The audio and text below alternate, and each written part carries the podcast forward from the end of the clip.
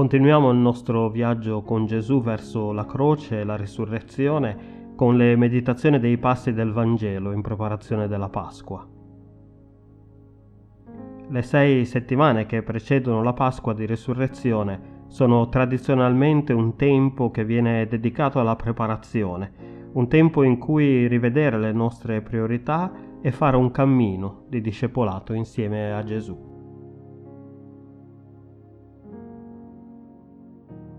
Il testo per la meditazione di oggi è tratto dal Vangelo di Marco, al capitolo 10, i versetti da 17 a 31. Mentre Gesù usciva per la via, un tale accorse e inginocchiatosi davanti a lui gli domandò: «Maestro buono, che cosa devo fare per ereditare la vita eterna?» Gesù gli disse: «Perché mi chiami buono? Nessuno è buono tranne uno solo, cioè Dio. Tu sai i comandamenti: non uccidere, non commettere adulterio, non rubare, non dire falsa testimonianza, non frodare nessuno, onora tuo padre e tua madre». Ed egli rispose: «Maestro, tutte queste cose le ho osservate fin dalla mia gioventù». Gesù, guardatolo, l'amò e gli disse: «Una cosa ti manca. Va, vendi tutto ciò che hai e dallo ai poveri, e avrai un tesoro in cielo. Poi vieni e seguimi». Ma egli, rattristato da quella parola, se ne andò dolente, perché aveva molti beni. Gesù, guardatosi attorno, disse ai suoi discepoli: «Quanto difficilmente coloro che hanno delle ricchezze entreranno nel regno di Dio». I discepoli si stupirono di queste sue parole, e Gesù replicò loro: «Figlioli, quanto è difficile per quelli che confidano nelle ricchezze entrare nel regno di Dio. È più facile per un cammello passare attraverso la cruna di un ago che per un ricco entrare nel regno di Dio». Ed essi, sempre più stupiti, dicevano tra di loro: «Chi dunque può essere salvato?» Gesù fissò lo sguardo su di loro e disse: «Agli uomini è impossibile, ma non a Dio, perché ogni cosa è possibile a Dio». Pietro gli disse: «Ecco, noi abbiamo lasciato ogni cosa e ti abbiamo seguito».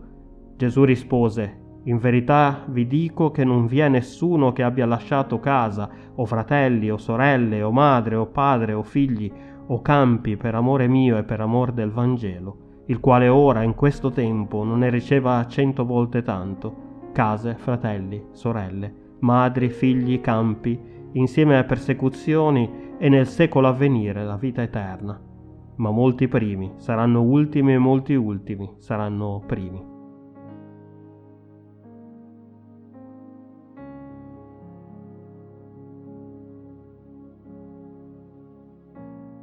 La storia di Gesù e del giovane ricco è molto interessante. Sia Marco che Matteo e Luca riportano la storia, ma ognuno di loro con delle piccole differenze. Tuttavia sono proprio quelle piccole differenze nei Vangeli sinottici che ci aiutano veramente ad entrare nel cuore del racconto. Nel dire al giovane ricco ciò che avrebbe dovuto fare per partecipare alla vita del regno di Dio, Gesù riassume i 6 decreti finali dei 10 comandamenti. I primi 4 dei 10 comandamenti servono per formare Israele a relazionarsi correttamente con Dio, cioè ad adorarlo in maniera appropriata. Gli ultimi 6, invece, servono a formare Israele alla giusta relazione gli uni con gli altri, cioè su ciò che noi chiamiamo giustizia. Il più ambiguo dei comandamenti è l'ultimo, non desiderare. Che cosa significa non desiderare? Ed è qui che le piccole differenze tra i Vangeli nel riportare la storia tra Gesù e il giovane ricco ci aiutano a comprendere ciò che significhi non desiderare. Nel Vangelo di Marco Gesù non dice non desiderare, ma non frodare nessuno. In altre parole, il 10° comandamento è interpretato da Gesù come non frodare. Sia Gesù che Giovanni Battista e Giacomo, il fratello di Gesù, hanno enfatizzato la giustizia economica e ci hanno insegnato che se noi desideriamo una seconda tunica quando il nostro fratello non ne ha neanche una, in qualche modo noi lo stiamo defraudando. C'è una certa quantità di ricchezza che appartiene ad ogni essere umano. Come disse uno dei padri della Chiesa primitiva, Ambrogio da Milano, tu non stai facendo dono di una tua proprietà quando aiuti una persona povera, gli stai dando semplicemente ciò che era già suo.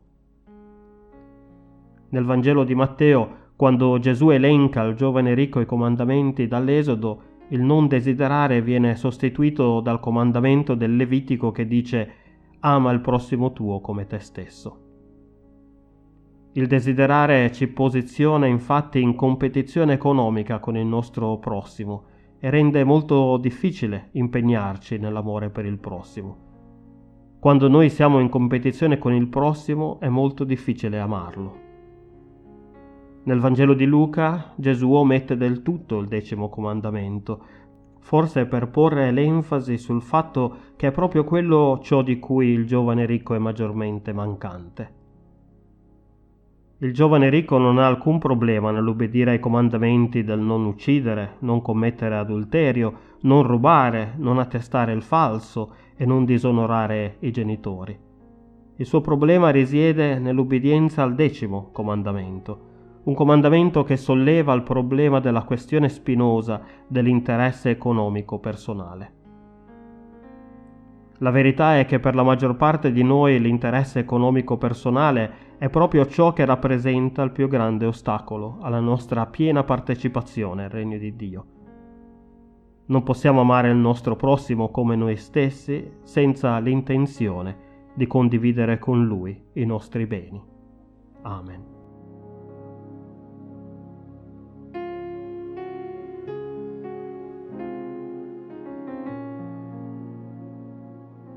Preghiamo. Signore Gesù, ti confessiamo che abbiamo anche noi creduto nella falsa credenza che non possiamo permetterci di essere generosi. Abbiamo paura di non avere abbastanza per noi. Aiutaci a ricordarci che quando cerchiamo prima il tuo regno e la tua giustizia, ciò di cui abbiamo bisogno ci sarà donato da te.